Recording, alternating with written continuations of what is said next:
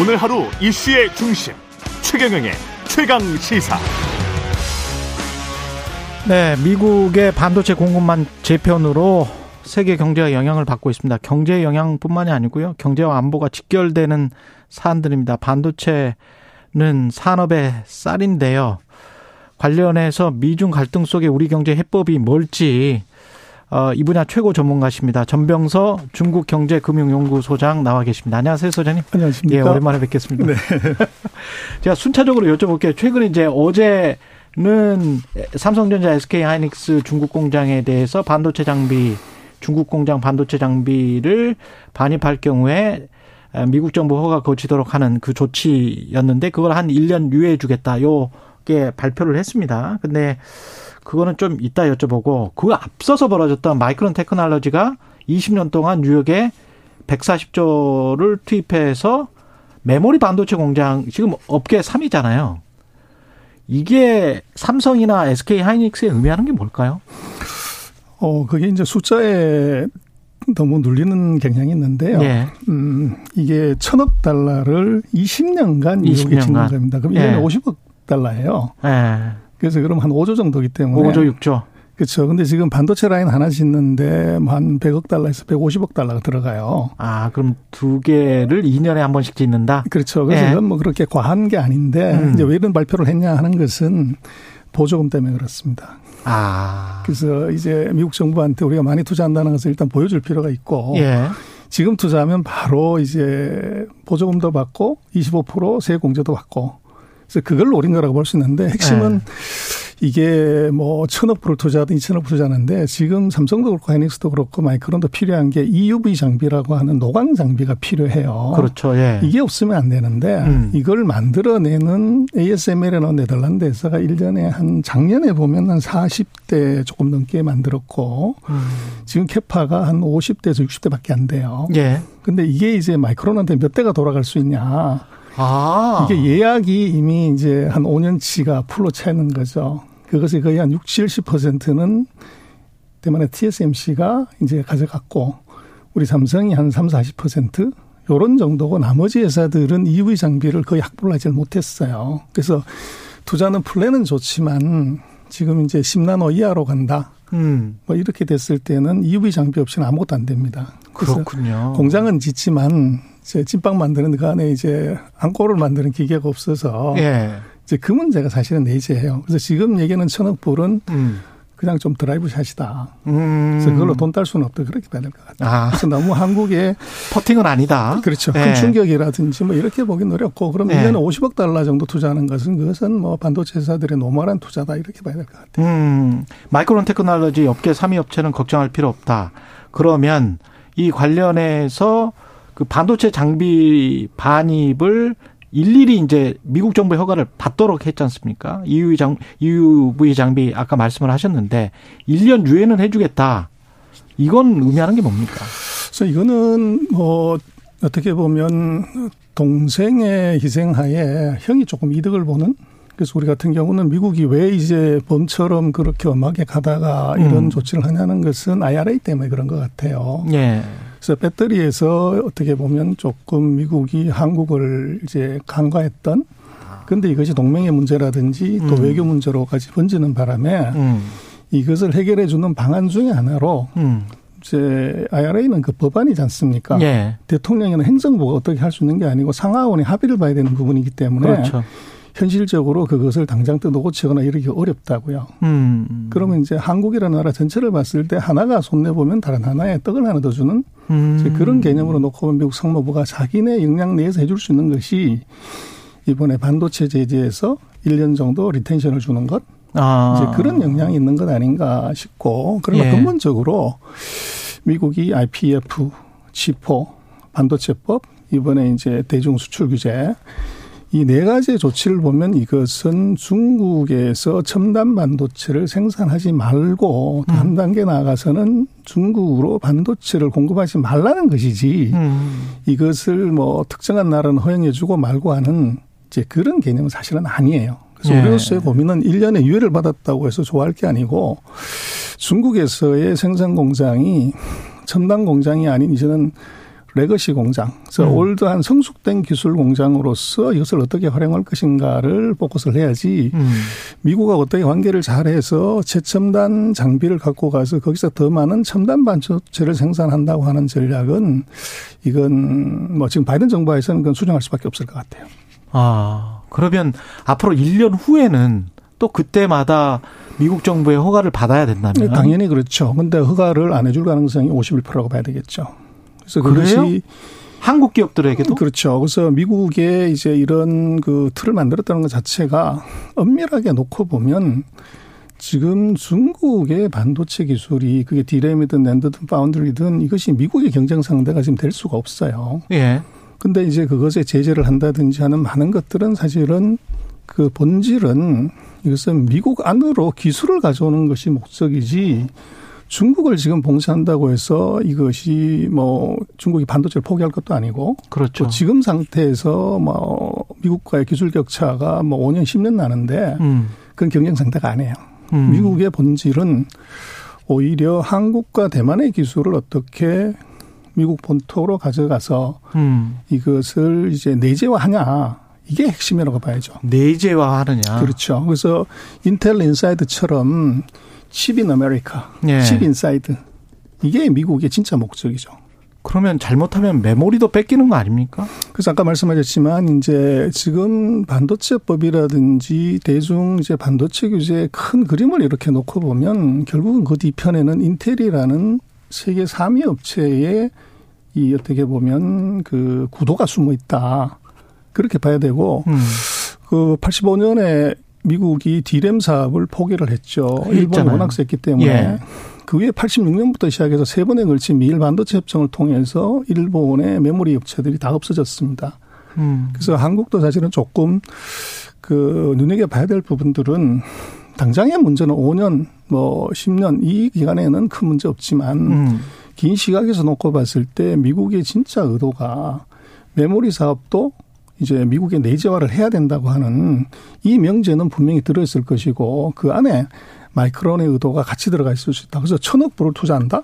이런 것들은 이제 굉장히 이례적인 발표인데 어. 그런 우리로서는 일본의 사례를 이거를 조금 이제 깊이 봐야 될 필요가 있고 일본은 어떻게 메모리 반도체의 경쟁력을 잃었는가? 그렇죠. 그래서 지금 첨단 예를 들어서 이제 로직 제품이라는 CPU나 뭐 이런 걸 만들더라도 음. 작업을 하고 난 다음에 이것을 일시적으로 보관을 해야 되는 메모리는 반드시 있어야 됩니다.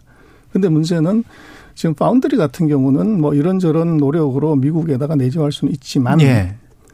지금 미국 안에서는 메모리는 이건 뭐 1, 2위인 하이닉스와 삼성에 비해서 마이크로 너무 떨어지기 너무 때문에 떨어져요. 예. 우리가 70%고 그렇습니다. 예. 20% 정도도 안 되는데 예. 그래서 그렇게 놓고 보면 그 파운드리에서의 내재화 다음번은 메모리에서 내재화를 이거를 반드시 할 것으로 보여져요. 그래서 우리는 조금 미국에 대한 전략을 보조금 주는데 너무 혹하지 말고 음. 그래서 공장이라고 하는 것은 보조금으로 공장을 질 수는 있어요. 예. 그러나 거기서 이게 돈을 버는 건 별개의 문제입니다. 공장은 언론상으로 이것은 시장 근처에다 짓는 것이지 보조금 많은데 주는 짓는 건 아니죠. 예, 그렇죠. 지금 놓고 보면 이 전 세계 반도체의 소비량으로 보면 63%가 아시아고 그 중국 내부에서 순수 중국이 쓰는 비중이 34%예요. 근데 예. 중국이 핸드폰, 노트북, 디지털 TV를 만들기 때문에 OEM으로 같이 만드는 게 그 60% 가까이 돼요. 우리가 중국이요. 중국이 전 예. 세계 예. 반도체 소비에 예.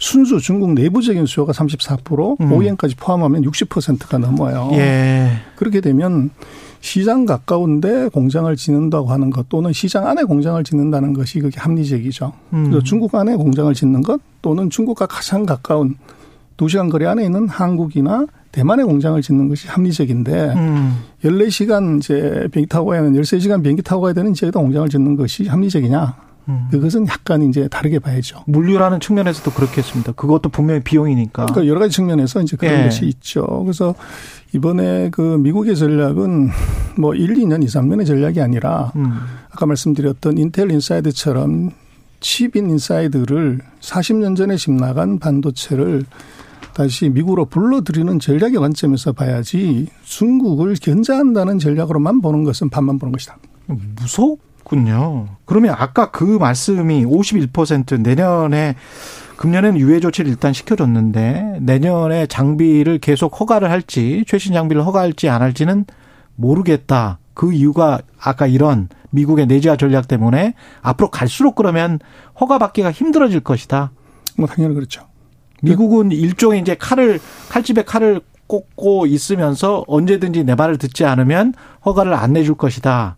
그렇게 되면 당신들은 반도체 제조 공정 혁신을 못하게 되기 때문에 계속 경쟁력은 뒤처지고 그렇게 되면 미국 업체들이 오히려 경쟁력이 높아지는 그런 상황이 어, 뭐 됩니까? 그런 건 아니고요. 예. 중국에만 그렇다는 거죠. 중국에만. 한국에 투자하는 것은 그건 상관이 없죠. 그러면 중국에 있는 공장은 철수를 해야 되는 겁니까? 장기적으로 봤을 때. 어, 그래서 철수가 아니라 예. 이제 예를 들면 18나노 이하의 메모리라든지 음. 또는 이제 14나노 이하의 파운드리라든지 뭐 128단 이하의 예. 이제 성숙 제품이죠. 예. 그래서 이 제품들에 대해서는 규제를 하지 않는다는 거죠. 아. 그래서 첨단의 기술이나 장비를 못 만들게 만드는 음. 이제 예를 들어서 1급, 2급, 3급이 있다고 그러면 상급은 오케이. 예. 그것은 군사적이나 안보적이나 산업적으로 큰 영향이 없기 때문에 그것은 예. 오케이다. 그러나 인류 제품이나 이류 제품은 안 된다는 거죠. 전략적으로 봤을 때 경제 안보적으로 봤을 때 미국 입장에서 순수하게 미국 입장에서만 보면 대만의 TSMC가 중요합니까? 한국의 삼성전자가 더 중요합니까? 그 돈 벌어온 아빠하고 돈 관리하는 엄마하고 누가 중요하냐는 다 똑같은데 TSMC는 예. 이 foundry를 한다는 게 주로 이제 그 컨트롤러 쪽 소위 말하는 생각하는 logic 작업하는 쪽의 반도체를 뭐 세계적으로 잘 만들어주고 예. 이제 우리는 그 작업한 것을 일시적으로 보관하는 메모리를 세계에서 제일 잘 만들어요. 음. 근데 문제는 대만은 디램 foundry를 하지 않고 있어요. 그렇죠. 그래서 예. 우리로서는 이게 순서적으로 놓고 보면 대만이 당장 1순위이긴 하지만 음. 메모리가 예를 들어 마이크론 있긴 하지만 음. 예를 들어서 이번에 말썽이 난 이제 그래픽 칩 중에서 최고성능 칩의 경우는 음. 이번에 이제 그 엔비디아가 중국에 수출하려고 하다 중단한 것 그 칩 세트 안에는 이 high band 메모리라고 하는 이 메모리 고성능 대역폭이 굉장히 큰 메모리가 반드시 같이 세트로 들어가게 돼 있어요. 음. 그러면 이것을 이 메모리가 같이 들어가지 않으면 예를 들면 이제 AI 반도체에 들어가는 슈퍼컴퓨터에 들어가는 반도체가 예. 무용지물이 되는 거죠. 그렇게 아. 놓고 보면 그 당장은 대만이 굉장히 중요한 포지션을 차지하고 있지만 한국도 이것은 절대 배제할 수 없다. 아. 배제했을 때는 이것이 예를 들면 오른쪽 다리만 있고 왼쪽 다리는 없는 사람이 나타나게 되는 겁니다. 아. 그 구- 첨단 군사 장비에도 반도체들이 다 들어갔죠. 어, 그렇습니다. 예. 지금 이제 미국이 이런 전략을 쓰는 가장 큰 이유는 앞으로 10년이 지났을 때 항공모함, 음. 우주선, 로켓, 미사일, 장갑차에 이 난 US 미국이 만들지 않은 반도체가 여기에 장착돼서 굴러갈 수 있는 위험을 이것을 막기 위한 것이 사실은 큰 그러네. 의미고 지금 그러네. 현재 상태에서 전 세계 반도체 중에서 미국이 만드는 건 골랑 12%를 만듭니다. 88%가 난 US예요. 예. 근데 지금 같은 추세를 두고 본다면 더 이게 커질 가능성이 있기 때문에 음. 그렇게 됐을 때 이것은 실제적으로 군사적 위협이 있을 수 있고 또 지난번에 이제 화웨이가 스파이 칩을 심어서 이제 정보를 뺄 수 있다고 하는 예. 것처럼 예.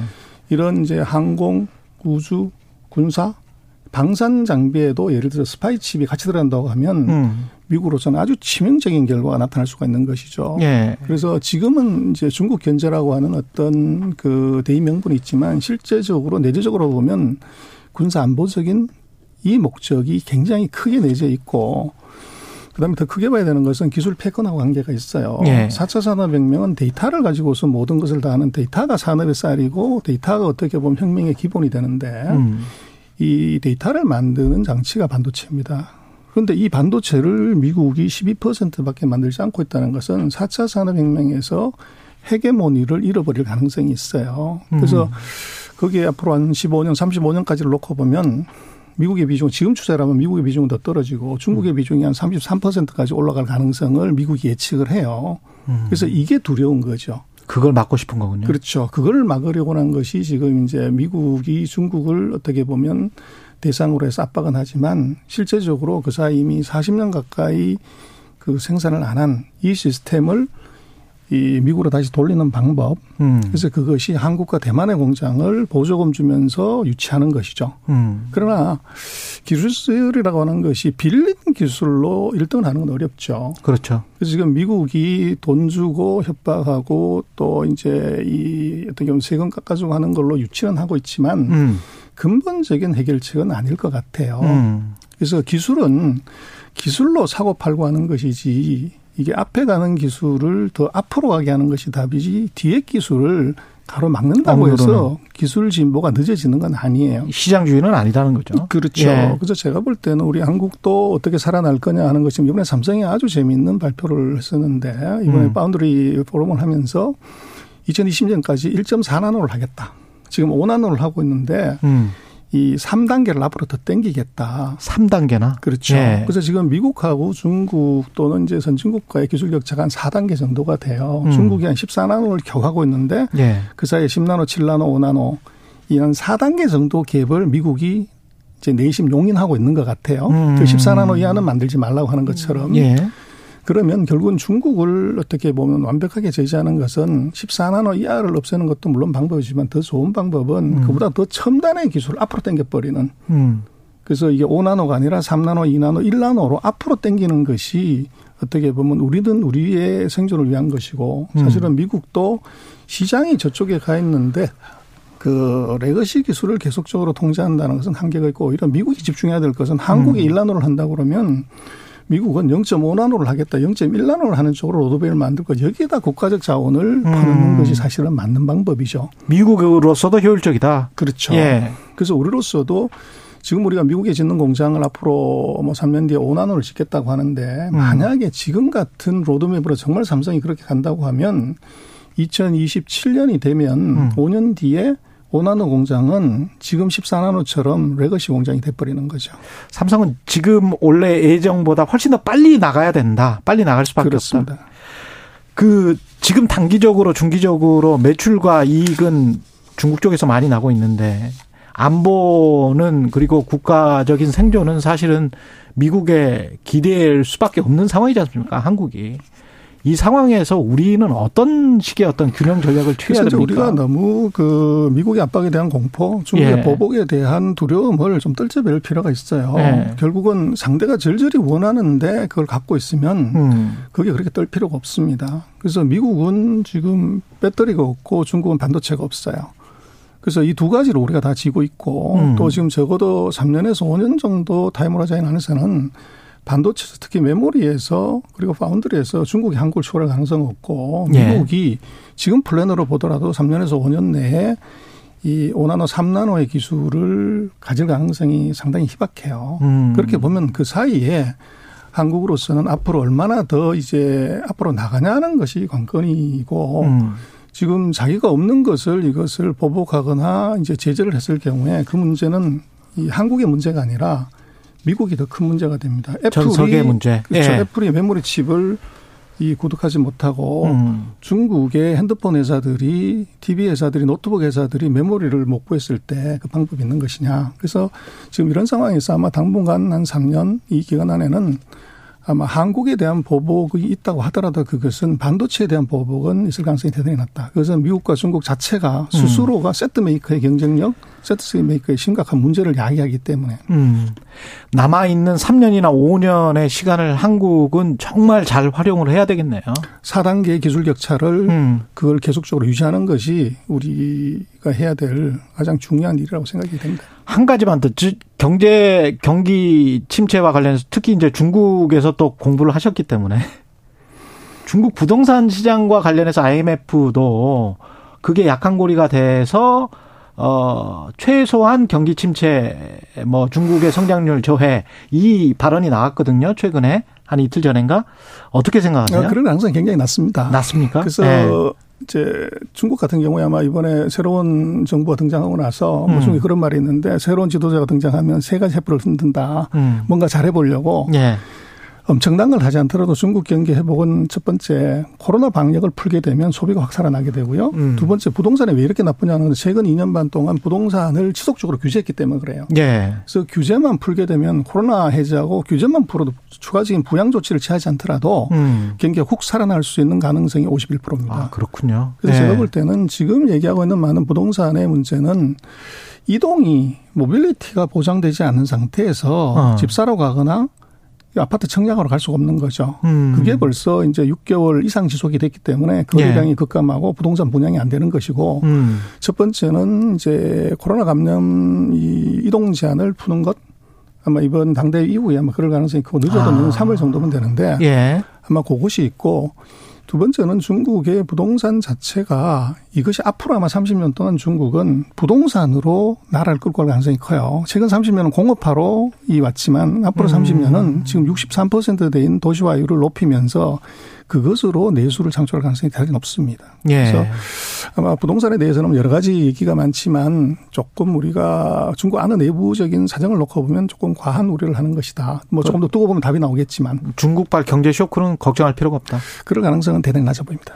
한국 경제 관련해서 가계부채나 중소기업 한계기업의 문제들 이것은 어느 정도의 리스크로 보세요? 실물 경기로 어떤 그 금리 인상에 따른 실물 경기가 아주 안 좋아질 가능성. 어, 그럴 가능성이 있는데요. 미국이 예. 100년 만에 가장 많이 풀었던 돈들을 집어넣을 때전 예. 세계 신흥국들은 당연히 샥이 있습니다. 예. 샥이 있는데 제가 볼 때는 과거에 이제 우리가 98년 뭐 2008년 그리고 최근 놓고 보는 그 3년 중에서는 제일 낮지만 음. 충격이 요새 우리 경제 뭐 체질도 좋아졌고 그러나 이번 샥은 미국이 100년 만에 취하는 가장 급격한 조치이기 때문에 음. 한국도 단기 쇼크는 굉장히 클 가능성이 있다. 뭐 그러고 지금 그 사이에 우리가 뭐 부동산이니 가상화폐니 주식이니 이쪽에 너무 많은 자산을 집어넣기 때문에 예. 이제 캐시가 번아웃된 상태이기 때문에 음. 작은 충격에도 이것이 한계 기업 이제 한계에 도달한 개인들의 경우는 샤기 굉장히 클 가능성이 있어 보입니다. 전병서 중국경제금융연구소장이었습니다. 고맙습니다, 소장님. 네, 감사합니다.